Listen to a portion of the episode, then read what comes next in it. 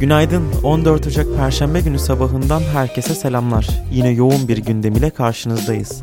Hazırsanız lafı çok fazla uzatmadan bültenimize başlayalım. Yoğun kar ve fırtına İspanya'nın başkenti Madrid'de hayatı felç etmeye devam ediyor. Geçtiğimiz hafta Cuma günü başlayan Fiumene fırtınası 3 kişinin ölümüne neden oldu ve kentteki altyapı hizmetlerini de oldukça etkiledi. Cumartesi ve pazar günü Avrupa'nın en büyük şehirlerinden biri olan Madrid'in kayak merkezi gibi görünmesine neden olan yoğun yağış sonucunda sıcaklık eksi 25 dereceye kadar düşerek İspanya'da daha önce hiç görülmemiş bir rekora imza attı. İçişleri Bakanlığı'nın yaptığı açıklamaya göre ise aşı kampanyası bu fırtınadan etkilenmeden devam ettirilecek. Muhalif Rus siyasetçi Alexei Navalny 17 Ocak'ta Rusya'ya geri döneceğini açıkladı. Yolsuzluklara karşı başlattığı mücadeleyle tanınan 44 yaşındaki Rus muhalif lider, geçtiğimiz yaz Sibirya'ya seyahat ederken zehirlenip komaya girmesinin ardından Almanya'ya götürülmüş ve tedavisine orada devam edilmişti. Yaptığı açıklamada Navalny kendisine yönelik suikast emrinin Putin tarafından verildiğini iddia ediyor.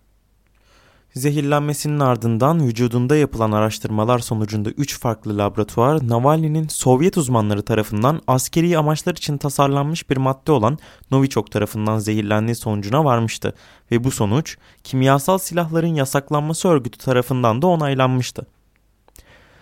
Navalny komadan çıktığından beri Başkan Putin'i doğrudan cinayet emrini vermekle suçlamaya devam etse de Kremlin bunu kesin bir dille reddediyor. Fransa'da Adalet Bakanı Eric Dupont-Moretti hakkında yasa dışı menfaat sağlama suçlamasıyla soruşturma açıldı. Cumhuriyet Adalet Mahkemesi tarafından yapılan soruşturma Fransa'daki hakim sendikalarının şikayetlerinden sonra başlatıldı. Ayrıca mahkeme Antikor adıyla bilinen Yolsuzlukla Mücadele Derneği'nin bakan hakkındaki şikayetlerini de değerlendirecek. Bununla birlikte Deniz Aşırı Bölgeler Bakanı Locorno hakkında da yine yasa dışı menfaat sağlama nedeniyle bir soruşturma başlatıldı. Aşı konusunda Türkiye'de beklenen gerçekleşti. Hafta başında Cumhurbaşkanı Erdoğan'ın aşılamaya dair Perşembe Cuma günü başlayacağız demecinin ertesinde Türkiye İlaç ve Tıbbi Kurumu Sinovac'ın ürettiği Coronavac aşısına acil kullanım onayı verdiği açıklandı.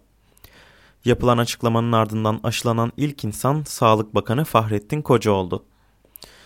Aşının enjeksiyonunun ardından Koca herkese aşı olmaya çağırdı ve önümüzdeki günlerin daha aydınlık olacağına inandığını ifade etti. İsrail ile Suriye arasındaki yerel saldırılar devam ediyor. Önceki gece Deir Ozar'a ve şehrin güneydoğusundaki Elbü Kamal bölgesine İsrail kuvvetlerince hava saldırısı gerçekleştirildi. Suriye devlet kaynakları araştırmanın devam ettiğini belirtip yaralı ve ölü sayısını açıklamazken Suriye İnsan Hakları Gözlemevi ise 23 kişinin yaşamını yitirdiğini aktardı. İtalya'da koalisyondaki çatlaklar gün yüzüne çıkmaya başladı. Conte'nin başbakanlığındaki koalisyon hükümetinin paydaşlarından olan İtalya Viva Partisi hükümetten çekildiklerini açıkladı.